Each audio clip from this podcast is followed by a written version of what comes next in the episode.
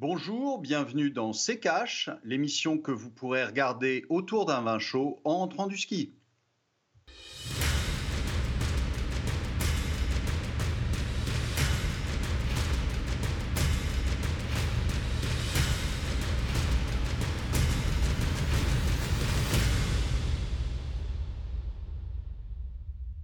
Bonjour, aujourd'hui nous allons vous parler des plans sociaux dus au Covid.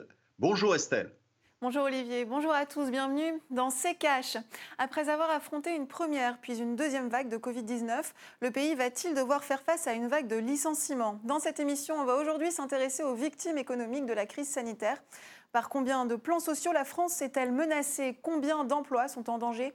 Le coronavirus est-il vraiment dans tous les cas le coupable? On va en parler dans ce numéro de Cash et pour cela, en deuxième partie, nous serons en liaison avec Laurent Mauduit, écrivain, journaliste spécialisé dans les affaires économiques, politiques et sociales et cofondateur de Mediapart. Plus de 35 000, exactement 35 674, c'est le nombre de destructions euh, de postes annoncées euh, depuis septembre dernier selon une étude Trendéo pour Le Monde. Industrie manufacturière, arrêt spectacle, immobilier, de nombreux secteurs sont touchés.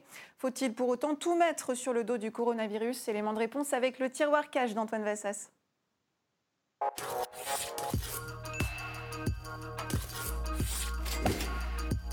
C'est une vraie hécatombe. Depuis le premier confinement, la France fait face à des licenciements en pagaille.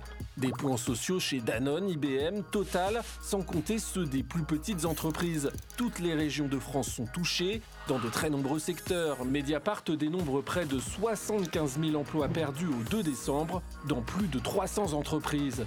Selon le magazine Alternatives économiques, c'est carrément 700 000 emplois disparus depuis mars. Mais bon, on le sait, tout ça c'est la faute du Covid, pas besoin de s'épancher sur la question. Voilà, merci de m'avoir écouté, rideau, générique de fin. Enfin, il n'y a peut-être pas que le Covid non plus, non? Pourrait-on soupçonner un effet d'aubaine ou un alibi service sur un plateau si vous préférez?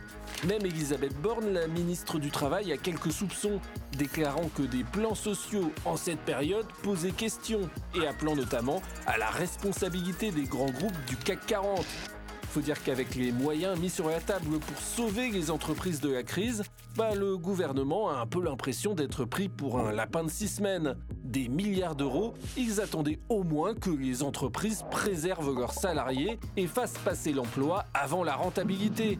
C'est décidément mal connaître les loustiques.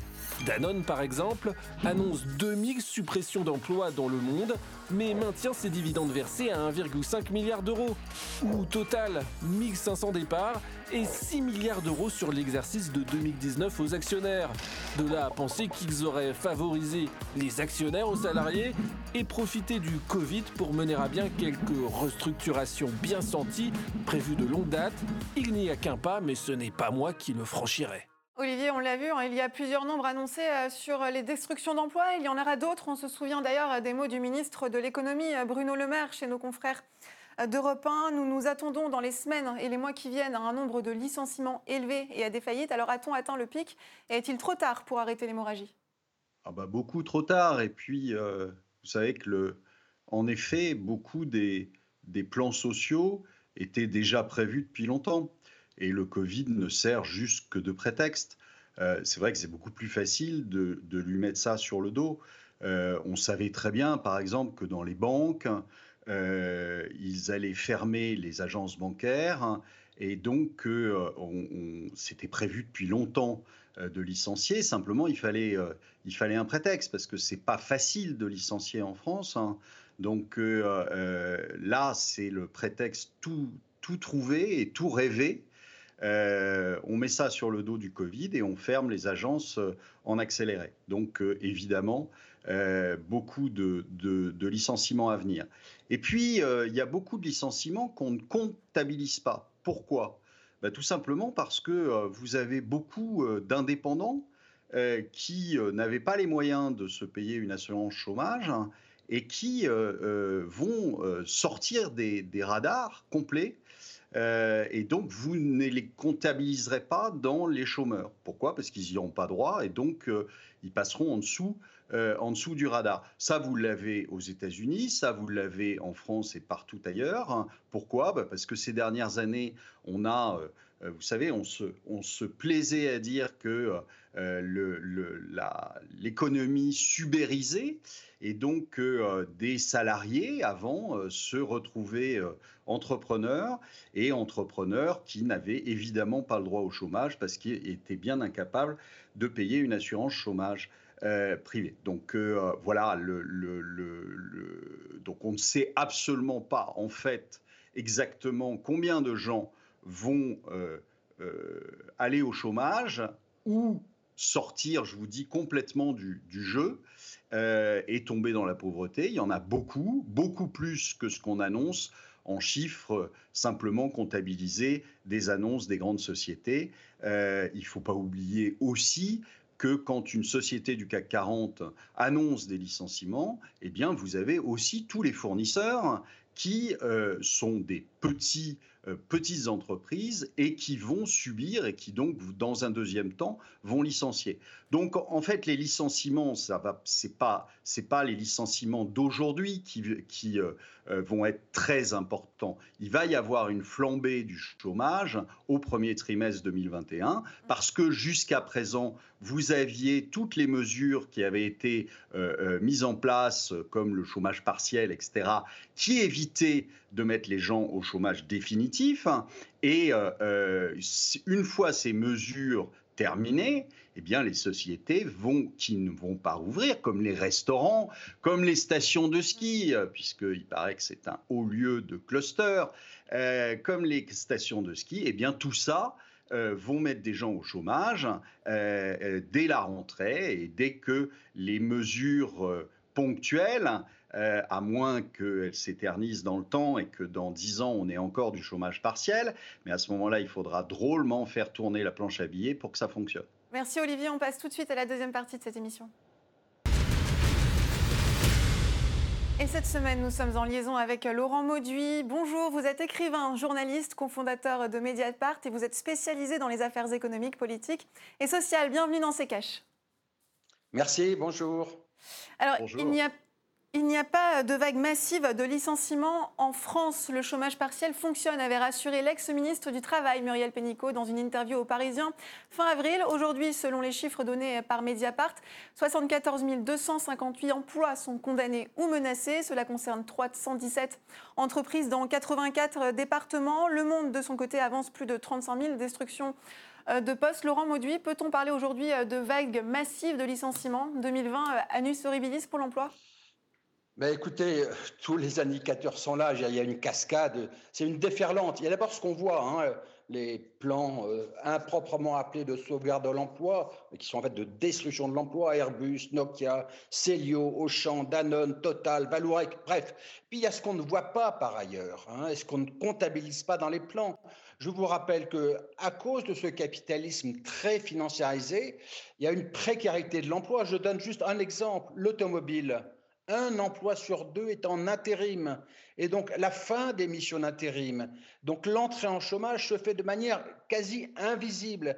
Et donc le véritable indicateur maintenant euh, des souffrances sociales induites par cette déferlante, c'est beaucoup moins les, statistiques du chômage qu'en fait que maintenant le taux de pauvreté. Et vous avez entendu les alertes des associations humanitaires. Mmh. Attention, nous allons nous approcher cette année sans doute de la barre fatidique des 10 millions de chômeurs. donc, euh, euh, je pense qu'il faut avoir un regard euh, très sévère sur la politique conduite par ce gouvernement, parce que, me semble-t-il, c'est lui, et sans doute y reviendrons-nous, qui porte la responsabilité de ce comportement des entreprises. L'emploi est la seule variable d'ajustement. Olivier, une réaction. On s'attendait à ce que l'économie souffre à cause de cette crise sanitaire. L'exécutif avait prévenu. Hein. Pour autant, est-ce qu'on a sous-estimé l'ampleur des dégâts? Vous savez, c'est le, chiffre du chômage est toujours sous-estimé, toujours. Euh, ça, fait, euh, ça fait des années que c'est comme ça. Pourquoi? Bah, Parce que euh, on vous donne toujours la même catégorie de chômeurs, c'est-à-dire le chômage de catégorie A, et on oublie évidemment le reste. On oublie les gens qui sortent des statistiques, on oublie des gens qui ont des, emplois précaires, comme le disait notre invité. on oublie tout ça. Et tout ça, en fait, si vous le cumulez, si vous refaites les statistiques, si vous retravaillez dessus, vous apercevez que le taux de chômage a toujours été largement supérieur. Alors après, Certains vont euh, tiquer en disant ah ben non mais c'est pas du chômage. Oui d'accord, mais enfin celui qui travaille une heure par semaine, excusez-moi, mais c'est quand même du chômage. Donc euh, euh, ça veut dire que vous avez des chiffres qui sont bien supérieurs déjà depuis le départ, avant Covid, qui sont bien supérieurs à ce qui était annoncé. Là-dessus, vous arrivez avec le Covid, Covid qui arrive sur une économie qui est déjà exsangue, euh, euh, et en effet, vous avez euh, ce, jeu malsain d'un État qui donne des milliards à des entreprises et qui soit dégraisse derrière, soit en même temps d'ailleurs souvent paye des dividendes euh, euh, énormes, mmh. et puis euh, en profitent quelquefois aussi pour racheter leurs propres titres, ce qui est l'aberration suprême. mais ça fait monter les titres en attendant. Et donc, les actionnaires sont contents et les dirigeants qui sont souvent payés en stock option sont aussi contents. Et voilà, et c'est tout ce qui importe. Mais on a, on a vraiment un problème de chômage et qui va qui va être explosif, n'en doutez pas un seul instant. Aujourd'hui, la gestion de la crise, c'est pas la crise sanitaire euh, qui est un, problème, c'est la gestion de cette crise sanitaire. Et la gestion de cette crise sanitaire qui a été faite, excusez-moi, par des bras cassés euh, depuis, euh, depuis le début de cette histoire, c'est-à-dire depuis le début 2020, eh bien aujourd'hui rajoute une catastrophe en, amplifiant euh, de beaucoup cette crise qui, je vous l'ai dit, n'a jamais été réglée depuis 2008 et donc la poussière non seulement ressort du tapis, euh, de dessous le tapis, mais en plus on en rajoute. Alors Laurent Mauduit, ces destructions de postes auraient-elles pu être évitées par exemple si l'on avait conditionné euh, les aides mises en place par le gouvernement? Bah, C'est l'une des questions que l'on peut légitimement poser parce que tout de même, faisons le compte, on offre une aide absolument historique hein, sous Hollande, à travers d'abord le, CICE, 43 milliards d'euros, puis ensuite on la pérennise en baisse de charges dans le pacte de responsabilité. Et Macron poursuit cette politique, l'accentue et euh, dans le cadre euh, du plan euh, de relance, sur les 100 milliards, il y en a 20 qui vont aux entreprises. Et à chaque fois, cet argent est donné sans condition, sans contrepartie. Donc, Dès 2014, il y a des débats, mais est-ce qu'il faudrait au moins poser des conditions en termes d'emploi? L'argent public doit avoir une contrepartie, sinon ça crée des effets d'aubaine. Or, on sait, euh, à cause des études économiques qui ont été faites, notamment sur le pacte de responsabilité, sur les 43 milliards d'euros, que ça n'a quasiment pas créé d'emploi. On a arrosé du sable. Et donc, euh, l'aspect stupéfiant, je trouve politiquement très choquant de ce que l'on vit, c'est que donc euh, des entreprises ont été gorgées d'aides publiques et ça n'a créé que des effets d'aubaine. Et donc, observez maintenant ce à quoi on assiste. Il y a effectivement euh, en continu des versements de dividendes considérables euh, aux actionnaires. et il y a même des entreprises, moi je l'ai documenté de manière méticuleuse sur Mediapart, qui profitent du chômage partiel. En clair, les salaires sont payés par l'État et en même temps, il y a des versements de dividendes. Des entreprises comme Publicis, qui est au CAC 40, des entreprises comme Capgemini, euh, comme Vivendi, qui est contrôlé par M. Vincent Bolloré. Et l'État ne dit rien. Et il y a un aspect euh, moralement, éthiquement très choquant de penser que, par exemple, l'actionnaire principal de Publicis, Mme Elisabeth Baninter, a empoché au mois de juin dernier plus de 19 millions d'euros de dividendes et en même temps, c'est l'État qui paie les salaires euh, des employés de, de Publicis Champs-Élysées. Donc on est dans un capitalisme qui a profondément modifié ses règles de gouvernance. On est sorti il y a longtemps du capitalisme rénant pour entrer dans un capitalisme d'actionnaires. Ceux qui profitent. Dans une crise, il y a toujours ceux qui trinquent et ceux qui en profitent. Là, on voit bien que les actionnaires sont totalement épargnés. Et la seule variable d'ajustement, et l'État ne fait rien, c'est l'emploi. C'est en cela que c'est très très grave ce que l'on vit. Alors on va revenir sur les licenciements dans les grands groupes, mais d'abord on va marquer une courte pause.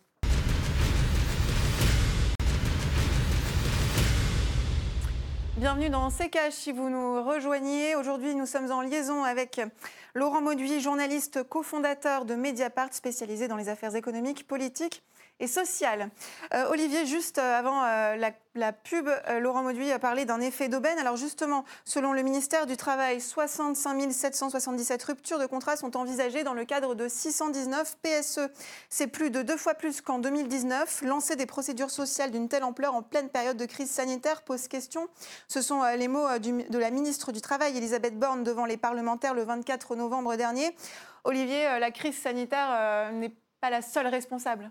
Ah non, la crise sanitaire n'est pas la seule responsable. Ils sont les politiques qui, euh, mais depuis des années, euh, les politiques qui n'ont jamais rien compris à l'économie, euh, comme M. Bruno Le Maire, pensent que tout se règle à coup de chèque, hein. mais à coup de chèque sans contrepartie. Mais comme les banques centrales d'ailleurs, regardez ce que ce qu'ils font depuis le début. Les banques centrales arrosent euh, euh, les marchés financiers pour que euh, les sociétés, enfin le cours des sociétés n'arrête pas de monter, qu'elles soient, d'ailleurs que ce soit des sociétés qui fassent du résultat ou pas. la bourse s'en fiche complètement et continue à les faire grimper. Aujourd'hui, vous avez, exemple, euh, euh, M. Elon Musk avec Tesla, euh, qui vaut plus de 500 milliards de capitalisation alors qu'il vend 300 000 voitures. Bon, donc quand on en est là, si vous voulez, vous avez des banques centrales qui arrosent pour faire monter les marchés et qui se fichent complètement de ce qui se passe dans l'économie réelle, et vous avez des politiques qui se fichent aussi, apparemment en tout cas, ou alors ils, prennent vraiment des, mesures euh, et ils font semblant plutôt d'être étonnés derrière que ça ne fonctionne pas, euh, euh, en, en, permettant à des entreprises de s'endetter, en permettant à des entreprises de survivre alors que ce sont des entreprises zombies ce qui fait couler les autres d'ailleurs, ce qui fait couler celles qui ne sont pas zombies.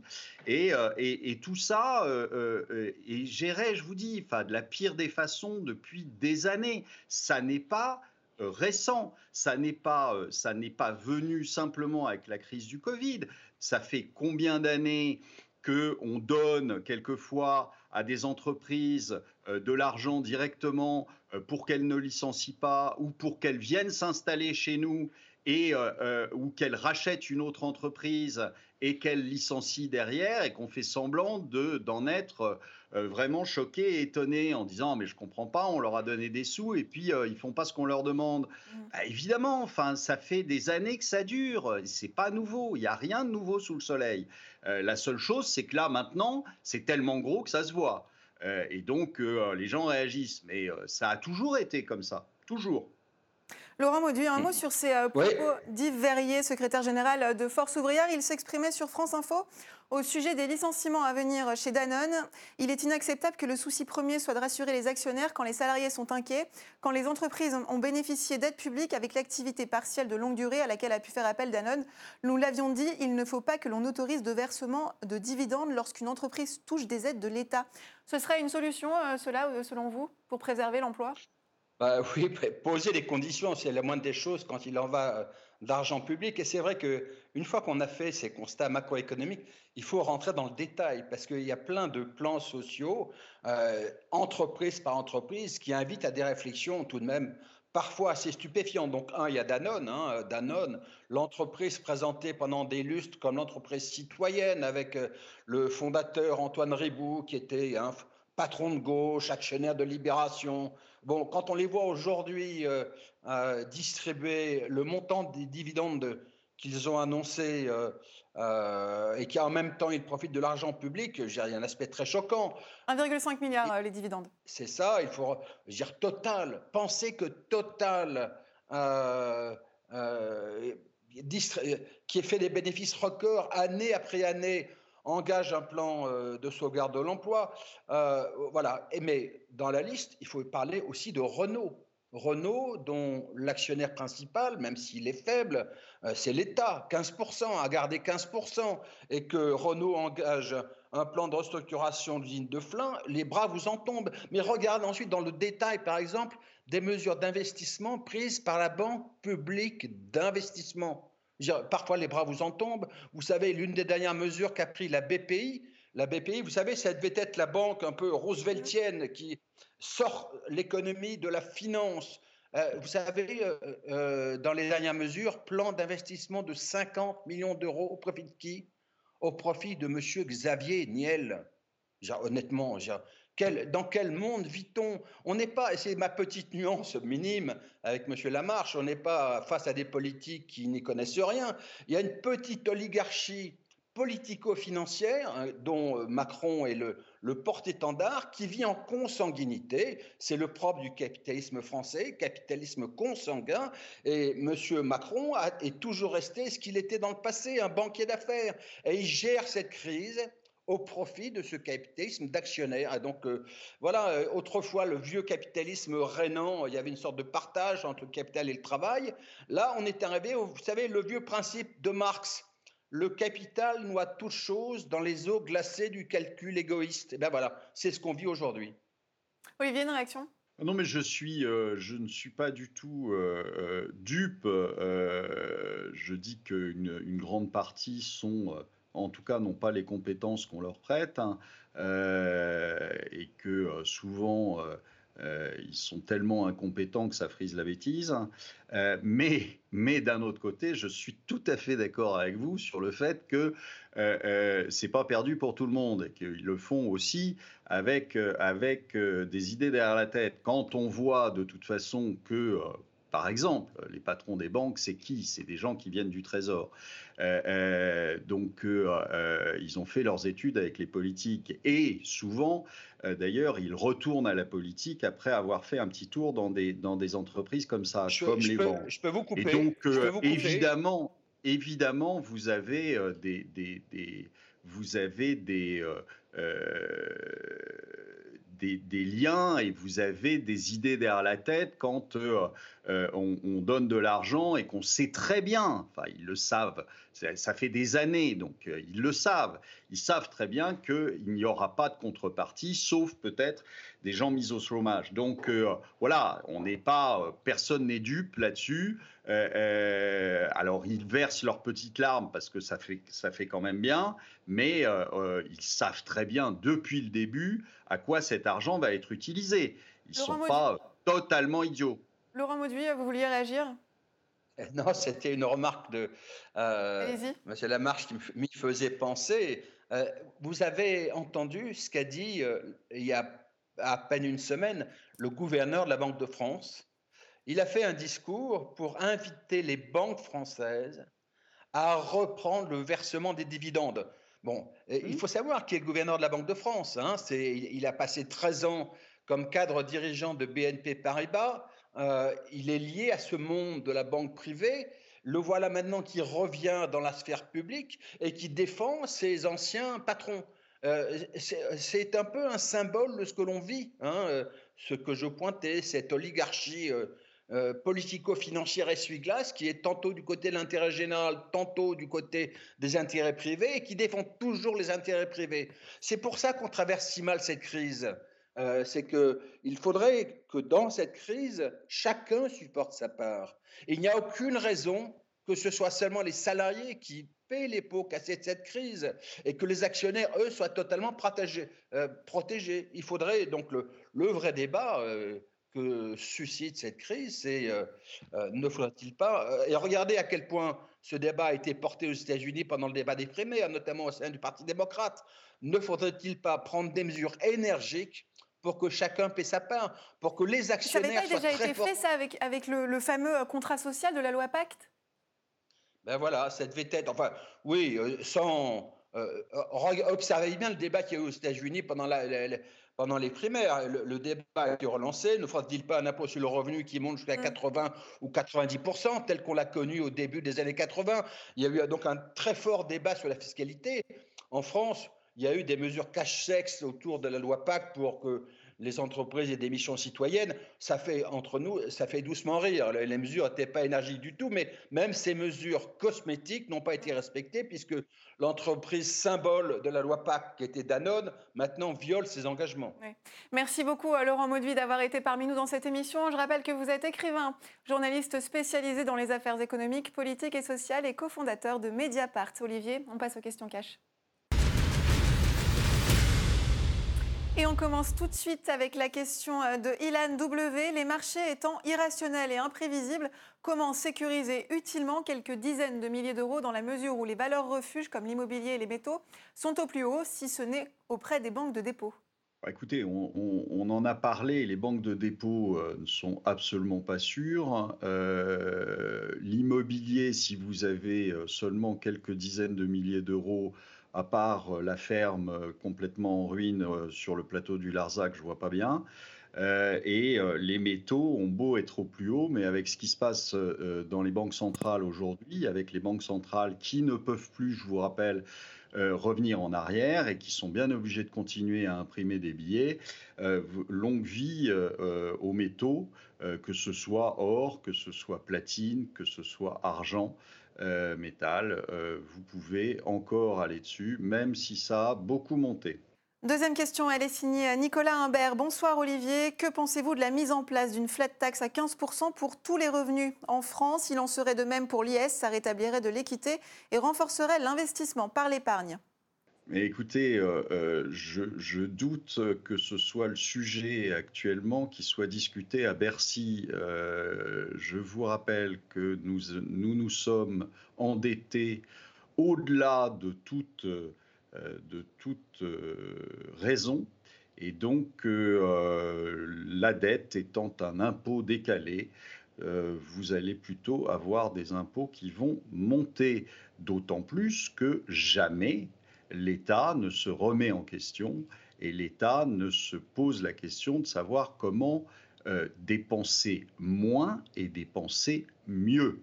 Question euh, à présent en rapport avec notre précédente émission consacrée au veto de la Hongrie euh, au plan de relance européen. Elle est signée Stéphane Hernandez. Pensez-vous que tout ceci mènera à l'éclatement de la zone euro dans les mois à venir? Sinon, comment les pays vont-ils faire face aux dépenses et relancer leurs économies? C'est une, question qui, évidemment, quand on voit les dysfonctionnements euh, de l'euro depuis le début de cette histoire, euh, revient, euh, revient sur le devant de la scène. alors maintenant, est-ce que ça va être dans les prochains mois ou dans les prochains semestres? Je n'ai pas de boule de cristal.